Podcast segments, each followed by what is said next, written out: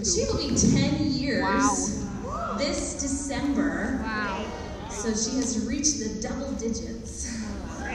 Um, and so in the show, she's had 10 years of um, walking with God, failing, victories. Um, so many things have come in those 10 years. And it's really cool to talk about her right now. We've known each other all through college and as we were disciples in college ministry. But we just never like clicked. We weren't like, oh, you know, I see you. but when we both, um, I was already in Nashville leading, and she came to North River, and that's kind of where our connection really um, grew. And we just kind of like blossomed from that. Um, and she's become one of my best friends.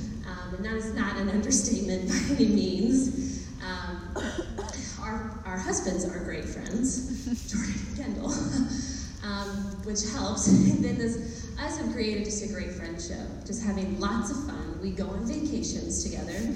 We have two sons that are the same age, so we have another Kendall and Jordan in the making. so trouble. Um, but uh, just someone that I feel very safe with say anything on Voxer to her. like listening to her box and I'm like dying laughing, like how real she is with me.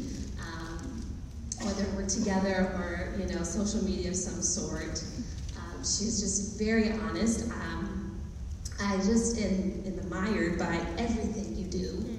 I was like watching her with Cam. I'm like, you're so gentle. I'm more of like a. I mean, if you've seen Anna, she's a little aggressive. I'm a little aggressive too. But like LaToya is very gentle and extremely compassionate. And I'm just like, wow, I want to be a mom like that. And then she just loves Jordan and she's very honest about her marriage. She's not like here to say, I just have everything down. She doesn't. uh, but what she does have down is she's just a woman who loves God to death. Obviously, we got to see a great moment today in her life, becoming a women, being know how you say a women's ministry leader, essentially something that Kelly said was like you'd want her in the end game. I'm like, yes, you would. like she would, she'd be, you know, if you saw the movie. I'm just kidding. I won't say anything, but um, maybe you need to go see it but I just feel that I like want to walk with her. We always joke about like, okay, let's go lead a church together. Or Jordan and Kendall are always like, will you lead? And Kendall's like, no, you lead. but just how like I want to learn from her. I am learning from her. I'm always asking her questions, always stealing her things. She's got this little glam group, so I've created my own in Nashville. Like, I just want to do everything she does in every way because um, it's so inspiring. And I just love you so very much, and I'm excited to hear what you're going to share. I'm always, always intrigued and always cut to the heart. And so, before she comes up, let's pray. Um, God, thank you so much um, just for so far what we've learned and just feel like it's like a day and a half and just even with Chelsea um, sharing her heart, I'm just I feel like you're just shredding my heart piece by piece and chipping away so much um, um, that Satan kind of puts there. God, um, we want every bit of you in our hearts, and I pray now, God, just open our hearts to really listen to what you're going to say and how you're going to speak through LaToya. You've already spoken so well through people so far, God. And thank you so much for LaToya and her heart and her example um, as a follow, follower of you. And uh, I pray that your Holy Spirit moves in our hearts, that we can take this back to our cities mm-hmm. and not just be inspired here, but to really inspire others, Father. We love you so much. We pray. Amen. Amen. So raise your hand if you're tired little bit. I'm tired, okay? So I'm just gonna be real, real with you. I'm tired, and so we're gonna try to be, you know, engaged. I'm gonna try to be engaged with you. You're gonna be trying to be engaged with me. And Let's go, Toya. CTP. It's gonna be amazing, okay? So I'm with Toya Massey, as she said. Um, obviously, Jordan and I are here in Atlanta, and it's obviously been a very special day for us. Um, so crazy to think about who I was and where we are today, which I'll share a good bit um, in my lesson. But the title of my lesson End of Me. Mm. That's the title of the lesson, The End of Me. And when you think about the word me, like when you think about me, like not you, not me, you, you think about you. when you think about me, um, I'm sure some things come to mind. When I think about me, like without God, it's terrifying. Yeah. Like when I think of who I am without Jesus, without God's inter, um, interfering in my life, it's the qualities are like disgusting and terrible and sad and, and hopeless, right? And yeah. so me without God is scary. And I think about every time I look at passages about sin. You ever read like Galatians 5 or 2 Timothy 3, mm-hmm. and you read the scripture and you're like, oh yeah, that's me. You know, that's how I can feel sometimes when I look at yeah. my worldly self without God changing who I am. My worldly self is really, really scary. But God offers us a chance to get rid of that person yeah. and be more like Him. And there's literally not one quality of Jesus that I wouldn't want to be defined as. Like, right. just pick one. Like, compassionate. Oh my gosh. Like, humble. Oh, I love, like, just give me yeah. one. Give me a piece of Jesus fully, and I would be satisfied, honestly. And so yeah. that's that's the beauty of our walks with God. Is that we take that person who is full of sin, and we get to do the ultimate life swap.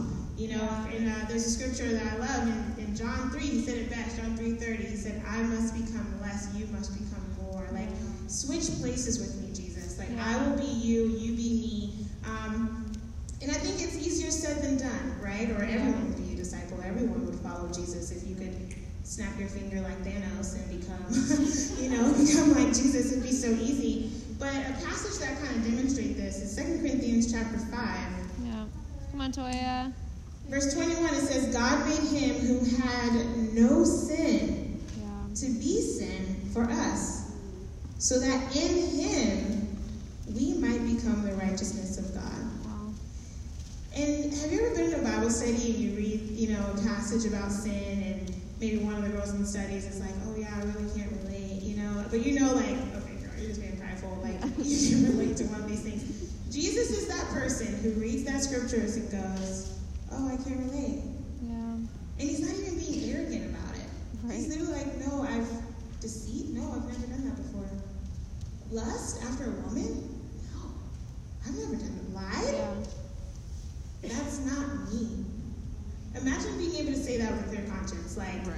that's not me. That's Jesus, and that's who we get to trade places with. Jesus became me so I could become him. But that only really matters if I genuinely want to become him. Yeah. Because becoming like Jesus is something that requires us to fully, willingly submit ourselves to Jesus. Yeah. It doesn't magically happen at baptism, even though baptism and repentance and having that faith in Christ, that's beautiful and it's amazing, but it doesn't just happen like that, right? right. It's, it's a lifestyle of surrender. And that's what I want to talk about today is how do we get a lifestyle of surrender where we're no longer living as ourselves, yeah. but we're living, a ver- we're little versions of Jesus, right? That's what Christian is, a little version of Christ. And yeah. Christ, we think about the qualities that describe Jesus and the qualities that define you, we're pretty different, right? If you're anything like me, like Jesus is on this side and I'm on the other side of the country. I'm like nice. all the way over there. So how do I get there? You know? Yeah. Um, so let's start in scripture in Hebrews chapter 11. We'll, we'll open up a passage all right, that I think helps to, you know, help us figure out where do we start? How do we get to the point where uh, we can really pursue the end of ourselves, the beginning of where Jesus is? Yeah. And I think in Hebrews chapter 11, the, the people in the Hall of Faith had a secret yeah. that I think we need to learn how to emulate. Hmm. In Hebrews chapter 11, I'm going to read verses 13 through 16. It says, These all died in faith, not having received the things promised, but having seen them and greeted them from afar, and having acknowledged that they were strangers and exiles on earth. For people who speak thus make it clear that they are seeking a homeland. If they had been thinking of the land from which they had gone out, they would have had, they would have had an opportunity to return. Mm. But as it is, they desire a better country that is a heavenly one. Therefore, God is not ashamed to be called their God, for he has prepared a city for them. These men and women in the Hall of Faith, you know, it says that they, another version says they were longing. For a city that was different than their own. They looked at the world around them and they, that word longing, it says desire. They, they genuinely wanted yeah. something different. They weren't like impressed with the world. They wanted something different. And they were looking for a different country a country that was not their own. They chose to not take their cues from the world. They chose to be very different men and women. And we see that in those stories, right? They were sawed in half. Like, I mean, you read Hebrews 11 and you're like, I see why you're in the Hall of Faith. Just didn't Yeah. become a Christian and, and walk a regular life. You were you were faithful. Their eyes were set on something much greater than themselves. Their eyes were set on something so much bigger than this what this world wanted them to focus on. Yeah. So let's talk about that for a second. What this world wants us to focus on. Hmm. I found it really interesting. I was like looking some stuff up and preparing for this lesson, and I looked at a declaration, our, our Declaration of Independence. So our history fun people, this is a little bit for you. Mhm. I thought it was really interesting that on that Declaration of Independence, there's a clause in there that really misquotes God and His plan for our lives. I'm going to read it. This is in our Declaration of Independence. It says, We hold these truths to be self evident that all men are created equal, that they are endowed by their Creator with certain unalienable rights, that among these are life, liberty, and the the pursuit of happiness. In the Declaration of Independence, we are told that God wants us to pursue happiness. What verse is that? Show me the scripture, right? It's not there. And not that God doesn't want you to be happy, but the pursuit of happiness, that commitment of our lives to happiness, Yeah. that's a trap. And I think we can fall into it sometimes. I think it's interesting because I know for me, what makes me happy does not glorify God. Like again, you take God out of the picture and you just look at me. Mm. What makes me happy does not bring glory to God. Spending money I don't have on clothes and all kinds of things I don't need. Mm-hmm. Or getting lots of unnecessary attention from men. That was a huge thing in my past. Using my speech or my sarcasm to hurt people or to feel better about myself being deceitful in the way I presented myself so that other people could I could control the way people thought about based off of how I communicated who hmm. I was. Or cutting people off. If you don't if you rub me the wrong way, I just don't want to deal with you. I don't have to. I can just cut you off. Hmm. Ultimately, I love to do what I want to do, when I want to do it, how I want to do it. Right? Like no standard, no accountability. I do me. Hmm. That makes me happy. but all of those kind of statements that make LaToya happy are literally an exact opposition to the kingdom of God that Jordan talked about I am I am naturally an object of opposition to Jesus, the man that I love, right? And so I have to be really careful to not take my cues from myself Yeah. to not take my cues from the world. And what's unfortunate is that this world welcomes our me. Hmm. This world encourages our me. And this world nourishes Yeah. our me. But when we became disciples, didn't we decide that that me need to be crucified? Didn't we decide that that me was not worth, you know, Jordan said today, aren't you a terrible king or queen for yourself? I'm like, yes, my, my kingdom was terrible, right? And so I need to be uh, someone who's really passionate about laying me aside Yeah. to be able to pick up Christ. And that's not easy. I don't know about for you, but I think it's it's easy to become a disciple and decide, all right, I'm going to be at church, I'm going to have quiet times, I'm going to do all these things. But that, like Jordan mentioned even today, that constant transformation. Yeah. Not just that one-time decision, but that constant transformation is really, really hard. And sometimes I think, unfortunately, our schedules are more transformed than our characters Hmm. in our walk with God. Yeah, you're at Devo. Yeah, you're at church. Sure, you gave for Generosity Sunday. Yeah, you went on that mission trip. But the you that you were two weeks ago is not welcome into who God wants you to be two weeks from. Do we think that way? It's a constant, it's like a you know revolving door. What's coming in, what's going out. It doesn't just stop when we become Christians. Yeah. So that's my first point. The pursuit of happiness, our greatest distraction. Hmm. Let's go over to Psalms 115. Yeah. Let's go, Toya. It's good stuff. In Psalms 115, I'm going to read verses 4 through 8. I, um, I lost my Bible for like a couple of months, and I just got it back, and it just feels so great. I feel like we're. I feel like Thor and his hammer. I'm Yeah. like, Welcome home. Let's go. So Psalms 115, verses 4 through 8, it says, Their idols are silver and gold, the work of human hands. They have mouths, but do not speak, eyes, but do not see. They have ears, but do not hear, noses, but do not smell. They have hands, but do not feel, feet, but do not walk, and they do not make sound in their throat. Those who make them become like them, hmm. and so do all who trust in them. You know, our pursuit of happiness makes us kind of numb to the world around us. Yeah. We're so focused on ourselves. This passage talks about all these senses. They have the representation of these senses, but they've lost the ability to use them. Wow. They can't see, they can't hear, they can't walk, they can't talk. And what's crazy and really scary, verse 8, those who make them become like them. Yeah. So do all who trust in them. Wow. So when we trust in the idols of ourselves, the things that make us happy, mm. we become mute. Basically, overall, we become ineffective. Yeah. Because we can't hear the world, we can't see them, we yeah. can't help them, we can't talk to them, we can't feel them, we can't, like, yeah. all the things that God gave you to experience life that is truly life, He promises in the scriptures, are things that make us happy, make us numb to that. Mm. And we become this pointless being. You know, I'm going to quote Taylor Swift for you, Haley.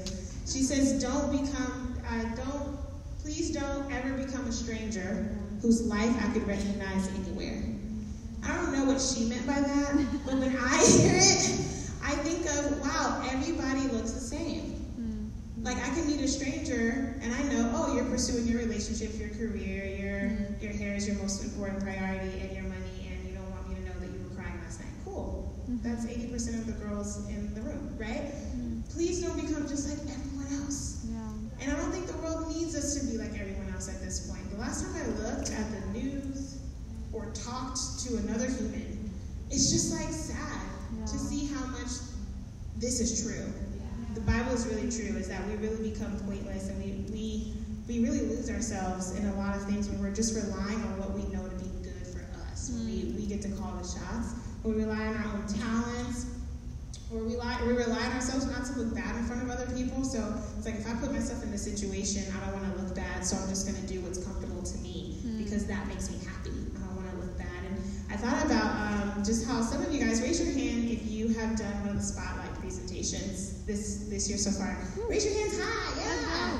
Way to go. That's hard. It's hard to get up here and openly like accept feedback, right? Because we don't like to look bad in front of people. But you ladies, you risked it. You got up here. You and I remember Jordan was like, we were talking about it in staff. He's like, we want to give them feedback for training, and I was like, oh cool. Like find them afterwards, right? And be like, hmm. hey, this is what I thought you could do. He's like, no, in front of the whole group. We're gonna give them feedback. I'm like, do they know that?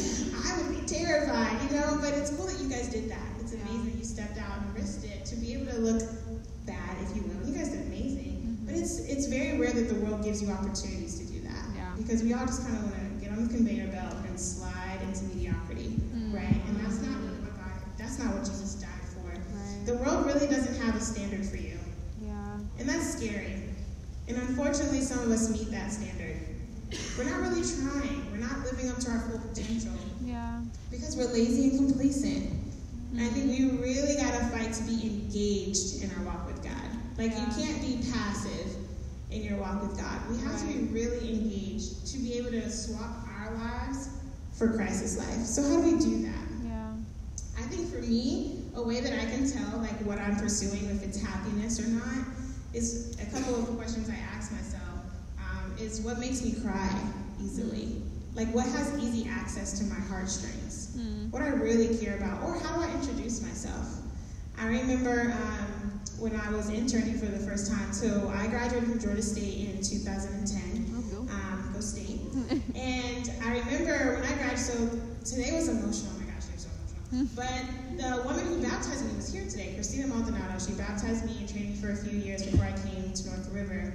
And I remember of how, how like terrible. I mean, I can share it, it was. um, I can share about how, how crazy it really, really was. But I remember when I uh, started to intern, I was so embarrassed that I was still at Georgia State mm. because I graduated. I became a disciple as a senior, graduated shortly after, and I was so I was so intent on leaving Georgia State and pursuing my career. I wanted to be a physical therapist. I was applying to grad school, all this stuff. So I was like, oh, I'm leaving Georgia State. And Christina would be like, oh, do you want to, you know, serve in this way or do this Bible talk? And I'm like, no, no, no, Christina, seriously. I'm done with Georgia State.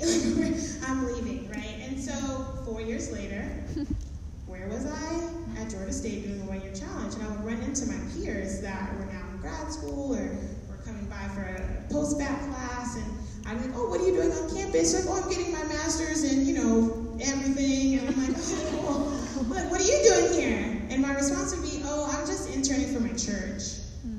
And I and I felt every time I said that sentence, I felt smaller and smaller and smaller because I was embarrassed to be there. Mm. I wanted to be important. I wanted to have, you know, all these initials after my name. I wanted to say that my plan for my life worked out. But God kept having all these changes in my life, and I wasn't. I was doing them, but I wasn't like happy about it at that time. And so I, I, got to the point where I told myself I wasn't allowed to say just anymore. Because when you say just, anything after that is now not important, right? Like if you are with like your mom and she's like, oh, that's just my daughter. Hey, mom. that's cool. you know, like, and so I think I was training the way that I was thinking. I was training myself to belittle my role in ministry. I was mm-hmm. training myself to think, oh, I'm just interning. But that is the biggest, my, me interning and, and working for the Lord is the biggest honor I could ever have. So to say, oh, I just work for God, I'm like, okay, I'm not going to say that anymore, you know? But I think even the way we introduce ourselves, what comes first? We say, hi, I'm so and so. I, I do this. I, you know, what if we were like, hey, I'm a follower of Jesus. What are you? You know, and so I think even some of those questions we have to ask ourselves: Do we cry, or do we introduce ourselves based on our scholarships, or hmm. our talents, or our grades, even? Or what about our relationships? Sometimes our relationships way too much to us, whether it's a peer friendship or a boyfriend or a wannabe boyfriend that you wish you had. Like, there's a lot of things that we can sometimes over identify as, but we under identify with Christ. Like, he's almost sometimes a little lower on the list. And not that these things don't matter, but I think their priority level will tell us something like what we're pursuing and why. Yeah. Um, and in Hebrew, Hebrews 11, the writer mentions that they were longing for something. Yeah. Are you longing for something different in your walk with God? Mm. Are you longing? And not that, you know, before we became disciples, I know for me, I remember longing to be right with God. Yeah. Like I was even like, is it? I didn't know this whole study thing. I didn't. I didn't even know I was studying the Bible until like five studies into my Bible study. So I remember I was like, I was like, do I graduate? Like, how does this work? Um, but I, I feel like there's, for me back then, there was this desperation of like, God,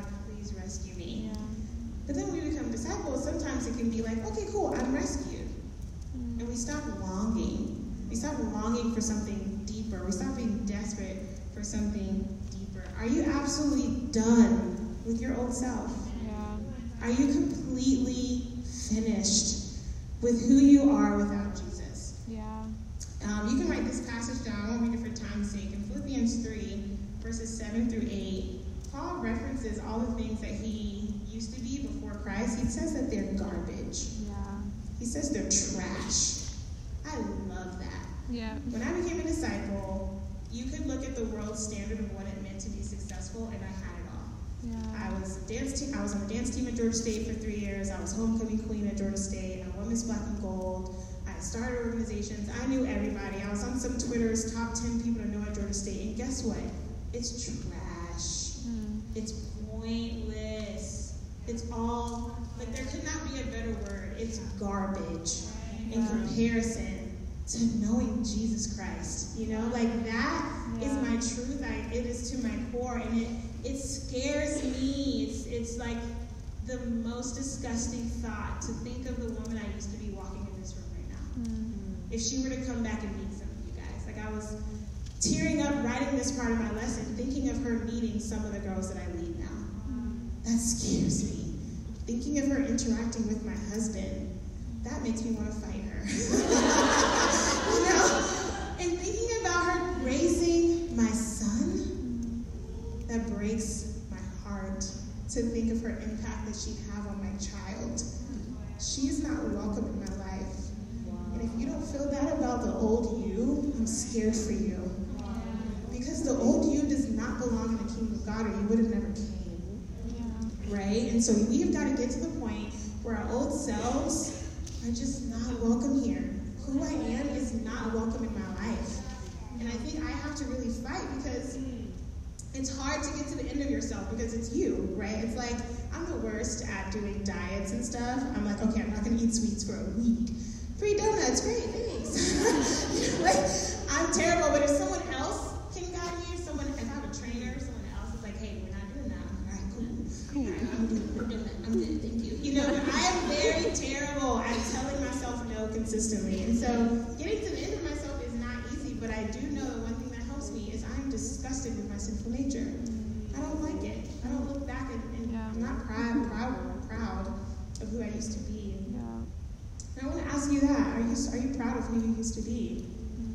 you proud of who you are right now Jesus? Mm. You know, if you're still impressed with your sinful nature, you're not at the end of yourself.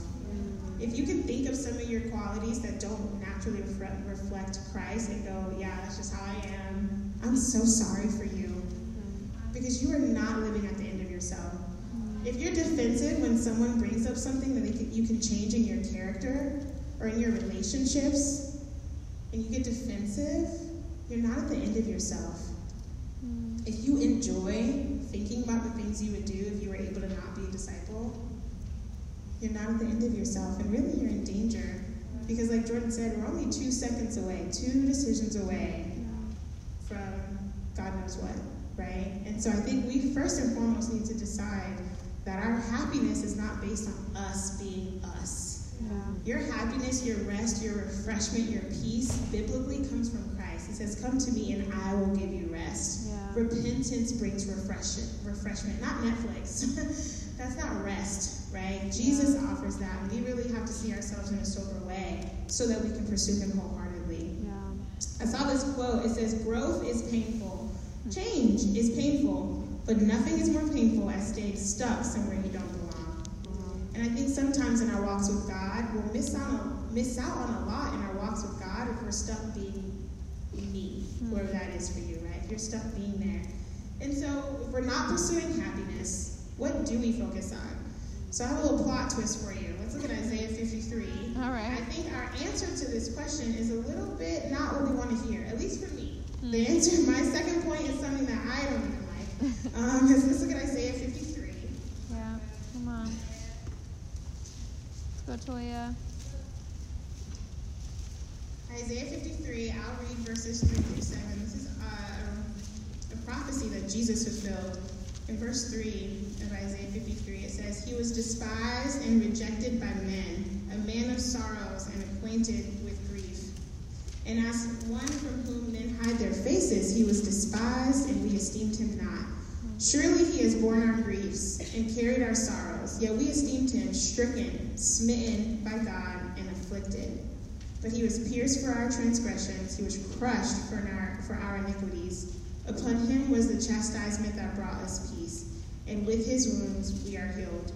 All we, we are all like sheep who have gone astray. We have turned everyone to his own way. And the Lord has laid on him the iniquity of us all. He was oppressed, he was afflicted, yet he did not open his mouth. Like a lamb that is led to the slaughter, and like a sheep that before its shearer is silent, so he did not open his mouth. Mm. You know, Jesus was a man accustomed to suffering. Jesus was a man that didn't live an easy life. And I believe suffering puts us in a really unique position to be like Jesus. Mm. And that's my second point the pursuit of sacrifice, our greatest honor. Mm. I think sacrifice is something that we try to avoid. Sacrifice sounds like too intense for us. We're, we're too like, oh, I don't, I'm, I'm cool with that. I don't really want that. And I think sacrifice, if we're disciples, should be at the core of who we are Yeah. because that's at the core of who Jesus was. And that's at, it's like knitted across the fabric of the scriptures. I think about lay your life down for a friend. It's better to give than to receive. Consider others better than yourself. If something causes you to sin, cut it off. I mean, it's all over the scriptures. A sacrifice. Get rid, get rid, get rid. Replace with Christ, replace with. And I looked up the definition of sacrifice, and it's rough. Okay, it says an act of slaughtering an animal or person, person, surrendering a possession or self as an offering to God or a divine figure. Wow. And I read that and I was like, did we have to use the word slaughtering? Right. That was a little bit like intense. Like I don't want to be slaughtered, right? But that's that's the definition of sacrifice. And when you became a disciple, you gave yourself over. You sacrificed your me so that you could become like Christ. Yeah. And it's not just your again, it's not just your sinful nature that you want to sacrifice, but it's your it's your your career dreams, Yeah. right? Some of the, some of the stuff we have to sacrifice isn't always bad. Some of the stuff we have to sacrifice is just things that God is like, I have different plans and I need you to trust me. Yeah. I have different intentions with your life and I need you to trust me. You know, for me, it's crazy that I'll be a disciple for 10 years in December. That blows my mind. I remember when I first became a disciple, I would meet people who were like four years old spiritually, and I'd be like, oh my gosh, you're like, you know everything, don't you? Like, I was mesmerized because I didn't know you could have like a biblical relationship with Jesus. I didn't know that was possible. I remember when I realized I wasn't a disciple, I was like, oh, that makes total sense. Like, oh I'm not. Mind you, I was an assistant youth pastor when I, right when I was studying the Bible. I was like, who I am is not like Jesus. And so as they were teaching me what it meant to be a disciple, I was like, oh, this makes sense. So like, are you a disciple? I was like, no. I mean, you just said, what was, no, I'm not a disciple, obviously, right? And so I think it's crazy because even though I've been here for almost 10 years, that doesn't mean that I've arrived. I'm still not fully at the end of me. Yeah. There are things in my sinful nature right now that I'm still fighting to get rid of, that I'm still fighting to surrender to. And I think we have to remember that none of us have arrived. We don't arrive until we hear, well done, my faithful servant. Yeah.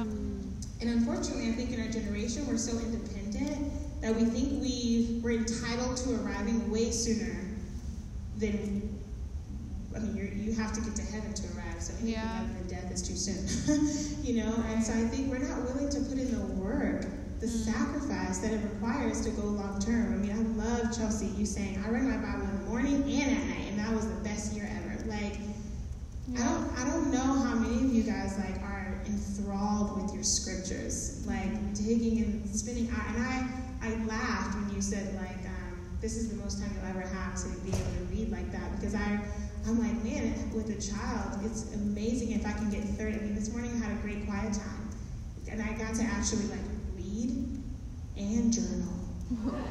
I was like, God, I am so spoiled. God, you know, because that's so rare for me, right? I'm having to get creative in my quiet.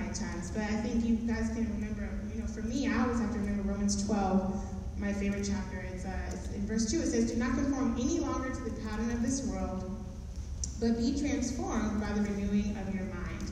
You know, I think my mind is always being renewed, always having to change. And I want to ask, want you to ask yourself, what's what's something in the last six months that God has changed my mind on? Because that's repentance, right? Repentance is a change of mind that leads to a change of action, metanoia, right? Yeah. And so, what is something that God has changed your mind on drastically yeah. the last couple months? Maybe the last couple weeks. I think if we're really engaged in our walks with God, we are so unlike God that if we're interacting with Him on a regular basis, we could have like 10 answers to that question yeah. the last six months, right? Let alone the last two weeks. What's something that you're yeah. engaged with God on that He's changed your mind on recently? And I don't mean like, again, not just when you got baptized, but right now in your quiet times. What did you realize you're wrong in? Mm-hmm. What did you realize you were right in and didn't know? Like, this is a journey with God that we have to continue to fight, to swap lives. Yeah. And it makes it really clear that our discipleship is not about us. Yeah. It's not about you and how good you are, but it's really about us reflecting Christ. The Bible says that we should be reflecting the ever increasing glory of God. Like, I want to be more and more like Jesus every single day. I want to really look at the scriptures and appreciate heart of suffering because that's how the people of the scriptures got there. Yeah. You know, that's how the people, the, the, the scriptures really decided, like, hey, when if Christ suffered this way, and even Rob, I don't know about you, when he was reading about how the apostles died in the first century, I was like, the, are, we're in the same, you know, lineage as these people. Wow, I don't, I honestly don't want to go out like any of them, if I'm honest, right? But they, Peter even saying like, I'm not crucified. Put me upside down. What? Like that is that blows my mind so much. And we can look at a, an example of that. Let's look at Acts chapter five. Let's go. We'll see an example of some disciples who were really fired up about suffering. Yeah. Let's go, Joya. In Acts 5, this is um, really convicting I'm going to read verses 40 through 42.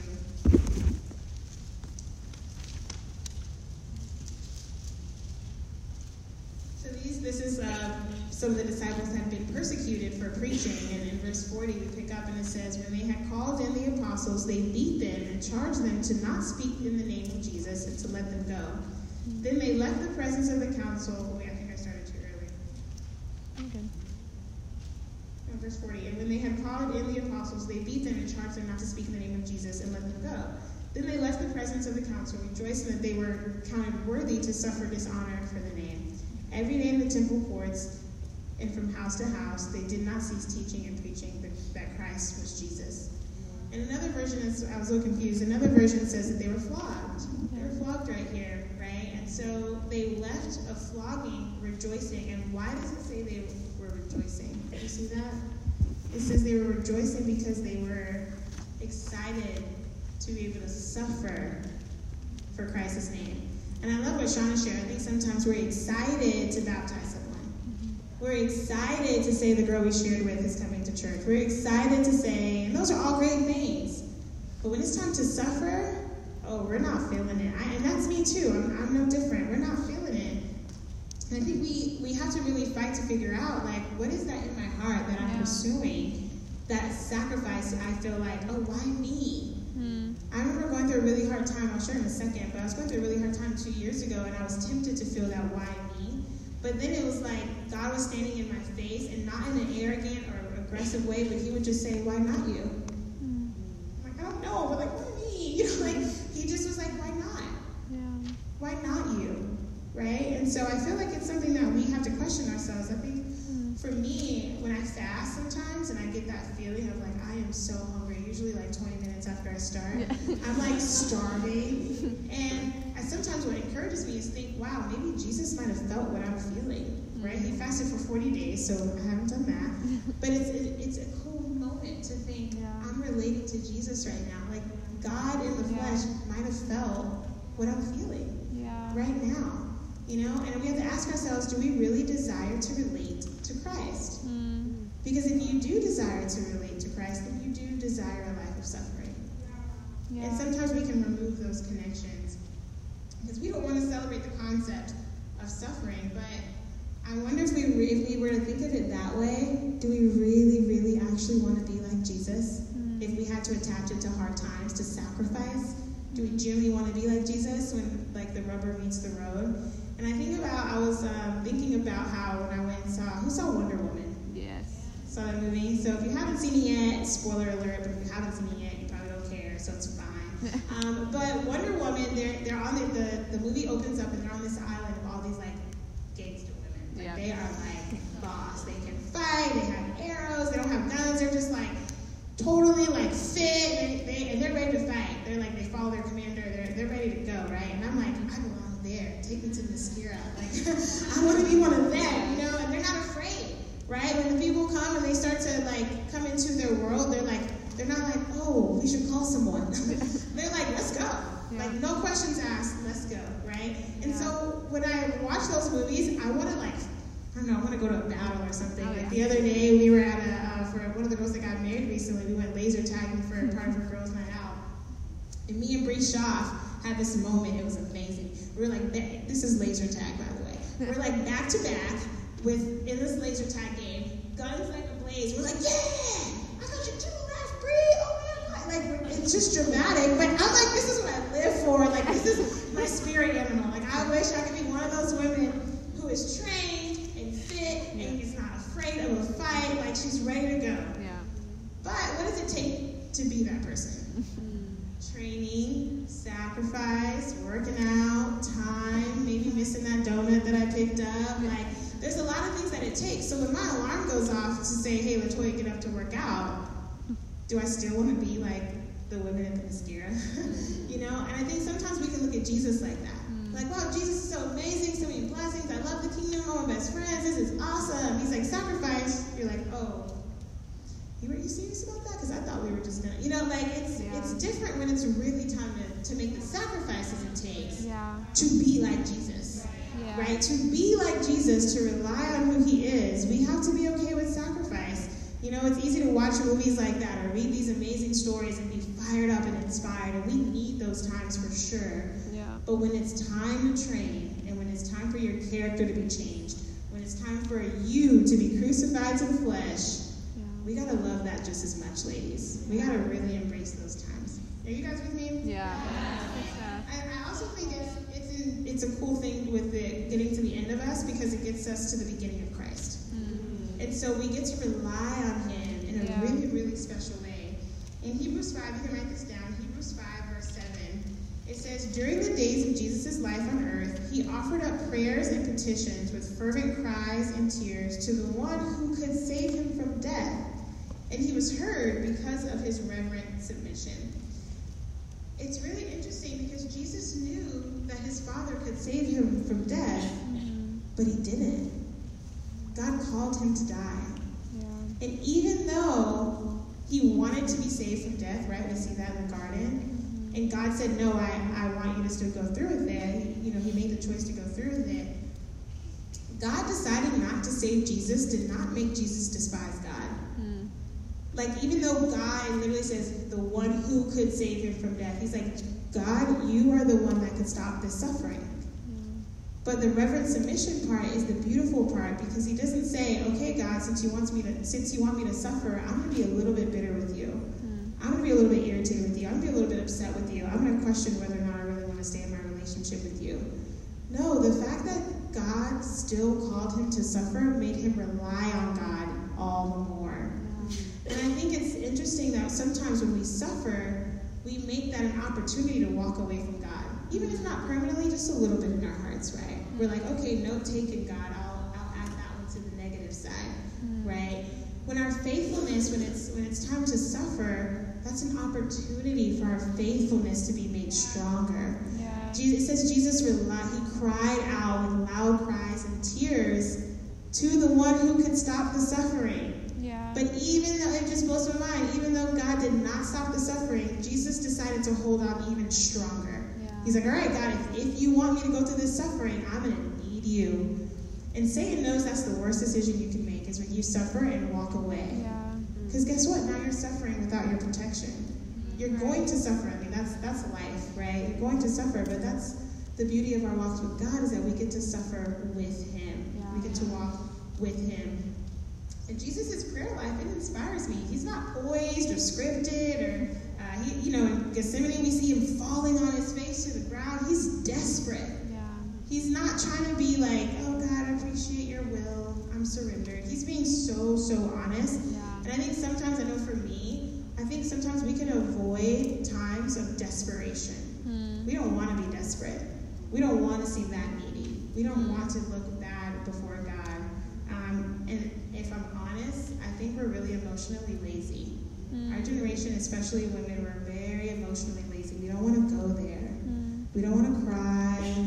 We don't want to look bad. We don't want to like, you know, have snot or mess up our mascara. Like we, we're just like, God, please help. But like, some, there, some of us have been hurt by this world. Some of us have been abused, abandoned, lied to, lied on. Like we've been destroyed by this world. And instead of falling apart before God, we try to hold it together, and that's not going to get us to the end of ourselves. I think it's it's. I really want to you know lift up any of you in here who have decided to go to seek professional counseling or get on medication for your for your well-being, because it's ostracized sometimes, but that takes maturity. That takes guts, and that takes a desire to get rid of the things that are hurting you. That's not easy. I was in therapy for a while, and I'm a huge advocate of it If you need help, that's okay. Because at the end of the day, you can't get to the end of you without passing that stuff. Right. Sometimes we mature, we mature, but that, I mean, that deep stuff. Mm. I don't know about you guys, I got some daddy issues. Anybody here got daddy issues? I got some daddy issues. And when they come up, it's a moment where I'm like, I don't, I don't want to open that Pandora's box. Mm. I don't feel like going there. I don't feel like praying about him. I don't feel like forgiving him. I don't feel like but what I'm saying is that I'm pursuing my own comfort rather than the heart of Christ, who is initiator of reconciliation.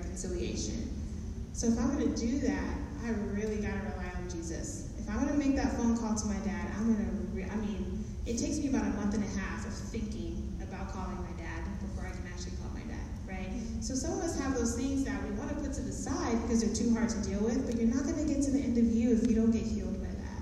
You're not going to get to the end of you if you don't really, really deal with that. Yeah. and it's it's unfortunate, and Satan knows that. He's going to use those wounds against you when we don't deal with that, when we don't make the sacrifices to deal with the hard stuff, and sometimes it takes time to get there and it takes years to deal with some of this hard stuff.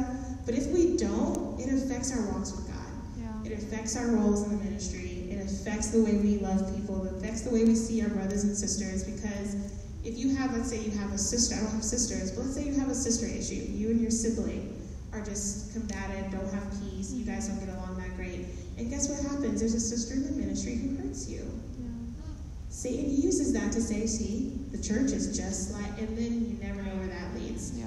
Or that you're, eh, any of those wounds Satan can really use, and so it makes us defensive to discipling. Yeah. We, we really push ourselves in a way that's like isolating, like she mentioned earlier. We, we get really isolated. All these wounds that require a lot of emotional integrity to deal with, and we don't deal with them in our laziness, Satan uses it against us hardcore. Mm. Um, and I think what's sad about that is that we, we became disciples not just to a, a, nice king, but to Jesus Christ, the Son of God, yeah. the God of all comfort. We chose to follow someone who can handle your hurt. Yeah. we we actually chose to follow the one guy who can heal you. Yeah. And so if we avoid him, there's nowhere else to get healing.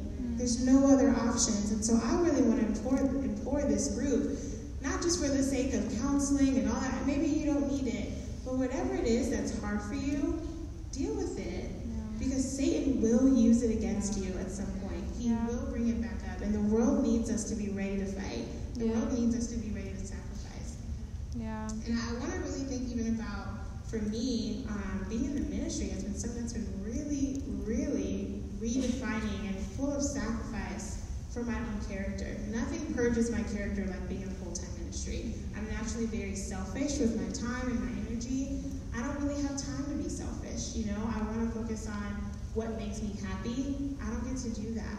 And I've, I hated it at first, but I love it now. I'm so grateful to be where I am. And I wanted to share a story um, because I think when I was a campus student, like I shared before, I was so set on going to graduate school. I wanted nothing to do with the ministry. I mean, the first time they asked me to lead a women's Bible talk, I bawled crying. I was like, please don't make me do that. Please don't make me do that. But I learned slowly but surely with guidance and with a trainer how to make those leaps past me. Sometimes there were little little steps. I just put my toe over and come back. you know, but then the leaps got bigger. The leaps got bigger. And I think in the campus ministry, I learned how to take big jumps and not know where I was landing, not know how it was going to work out, but I really learned to trust God so that when as I got I've gotten older, I've had some really hard times. But jumping far past me became normal in my walk with God. I remember when um, a couple, this was in 2017, we shared with our ministry, before I had Camden, I actually had a miscarriage. In November 2017, I had a miscarriage, and it was by far the hardest time of my life, by far. And um, very long story short, I found out that we had lost the baby on Tuesday. The baby passed on Wednesday. It was painful physically, emotionally, spiritually. I mean, everything that was bad, I felt. And I was in the house kind of just recuperating for the next couple of days. And the first time I came out of the house was for Sunday church. Mind you, the only people who knew that this had happened was my mom, my husband, our immediate family, Tom and Kelly knew, and that was it. Maybe a couple of friends, I think you guys knew Mackenzie. I think a few people knew because no one really knew we were pregnant at the time. So no one knew. So I came to church, and in the world around me, it's a regular day. But to me, I'm in the fight of my life. I'm physically still not feeling great, but I'm trying to be giving. And I see a sister in the campus ministry who looks looks a little bit like she doesn't want to be there. And so I'm like, okay, let me go check on her, let me make sure she's okay. Really long story short, I initiated a conversation with her, and she's extremely mean to me. She's very like, it's very clear that she's tolerating my conversation, but I'm trying to be giving, I'm trying to be loving, and, and there's tears right here. I mean, there's tears right there, but she's like kind of jabbing at me. And I'm like, okay, what else do you need? How can I? And I offer to pray for her. We prayed together. Remember sitting right there. Offer to pray together, and even me offering to pray, it was like blood coming out of my teeth. It was like I was I was jumping past me in that moment because everything in me wanted to be like, First of all, hi. I'm LaToya, a person. Do you want to be nice or not? You know, like I just, I felt so taken advantage of. I felt unseen. I felt unimportant. And everything in my sinful nature wanted to validate me and wanted to protect me. But that's not what Jesus did. You guys remember what Jesus said when he was on the cross? What did he say? That's a real, real question. What did Jesus say when he was on the cross? Forgive them, for they know not what they do.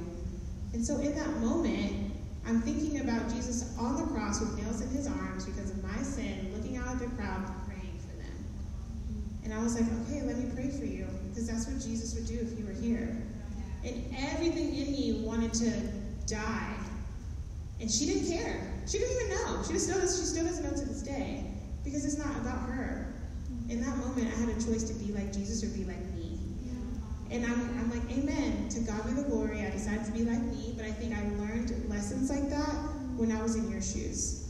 I love what they said in the lesson earlier today, so I won't reiterate it a ton. But when you show up to Bible Talk ready to give to your feelings or Jesus, it makes a difference. Mm-hmm. When you show up to church ready to give to your feelings or to Jesus, it makes a difference. And it teaches you how to do that at these small stages.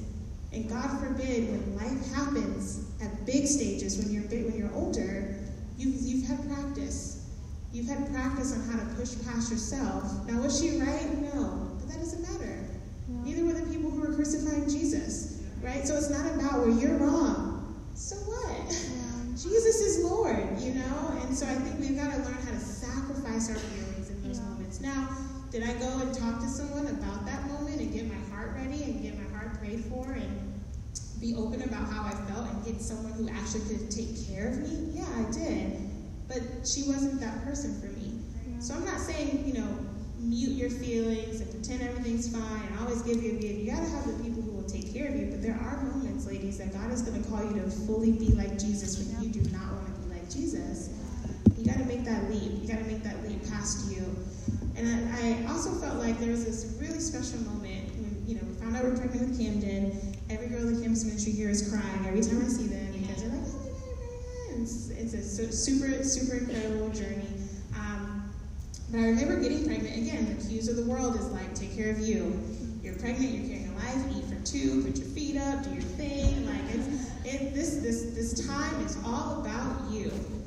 And I wanted that time to be all about me, but I also know that's my sinful nature to be really selfish. And so I prayed this prayer, and this is my first time even sharing it. I prayed this prayer. Said, God, while I'm pregnant, I'd like to help six girls become disciples. Because I knew if I had a goal like that, I'd push myself. I knew if I had a goal like that in moments where I was out and about, I would be really intentional with my time, right? And I remember the first week of school, we were on campus and shared my faith on Monday, and I met this girl.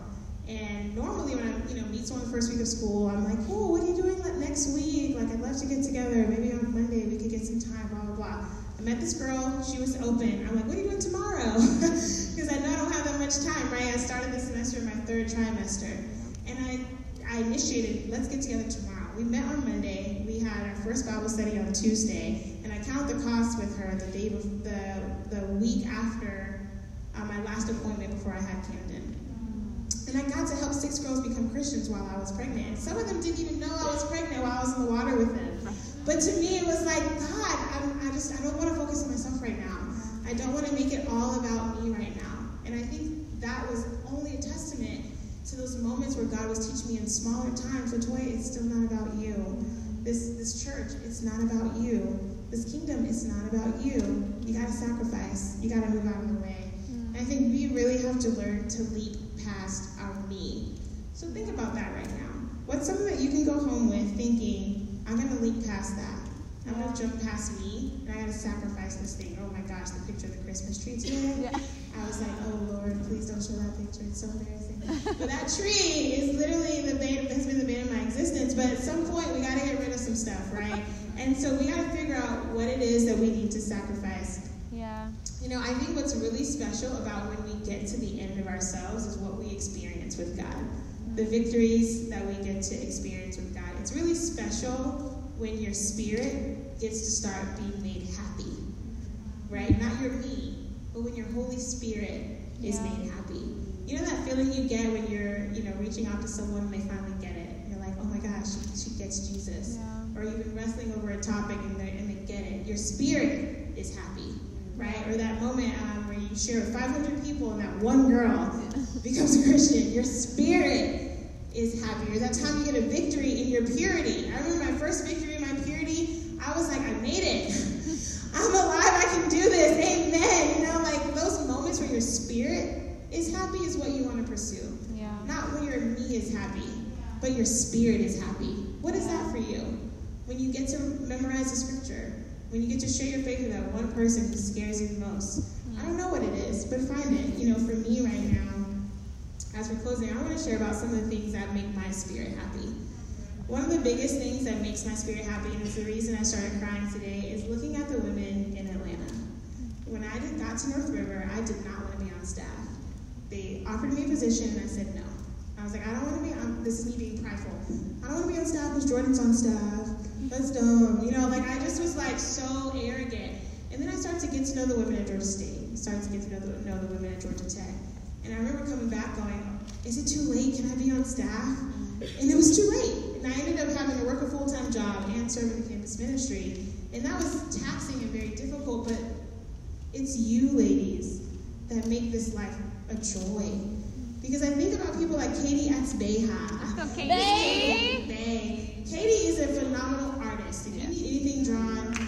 Katie's your girl. Katie was studying the Bible a couple years ago, and I remember having a, a make or break conversation in Marietta Square. And she actually got baptized during CTP a few years ago. Mm-hmm. And now she has, she's an artist, and so now she has a page where she she was, uh, I don't even know what you call it, but she drew or created something for, for a page in one of Douglas Jacoby's books. She's featured in one of Douglas Jacoby's books. I'm like, I remember talking to that girl in the park at Marietta Square trying to persuade her to become a Christian.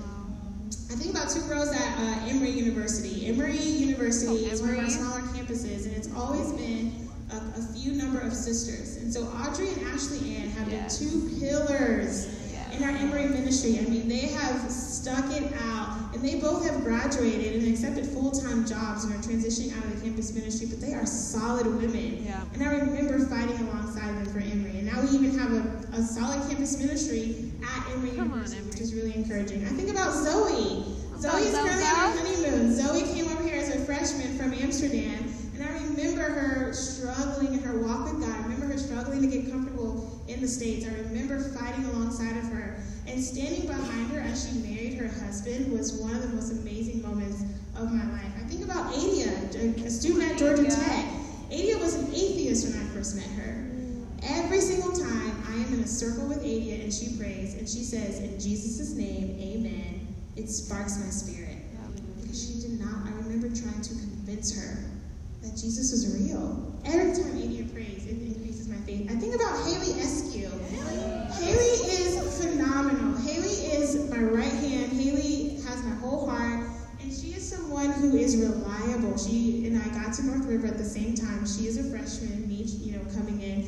And we have been walking arm in arm together. And every single semester, Haley has helped someone become a Christian. I've been able to watch her mature and grow. She graduated from Georgia Tech and is now about to move to Nova. And I'm just so proud of who she is, the woman that she is, the way she's impacted this ministry. That makes my life a joy. I could go on. There's Nani, there's Malaya, there's C Saunders 32. What's up, girlfriend? I could go on and on, but I'm not lying. The women that I get to see from beginning to now, it's not the even the end, we're just getting started, but that makes my spirit happy. And that reminds me that what I'm doing, I'm not just a campus minister. Oh, I'm not just a women's ministry leader. I'm not just here doing cute things. I am here to change the world, and I think each and every one of the women that you impact get you one step closer to being able to do that. As I close, I'm going to share a quote with you that I love. It's from one of my favorite songs. The quote is, I know I'm filled to be emptied again. The seed I received, I will sow. And I really want to call us to that heart is that at the end of the day, our lives are not about us. We've decided to be vessels for Christ. And whether it's through your training, through your health, through Bible studies that you're in, through your prayer life, whatever it is, if you can fight to get rid of your me and surrender your life to relying on the characteristics of Christ, I really believe the world will be changed. Amen.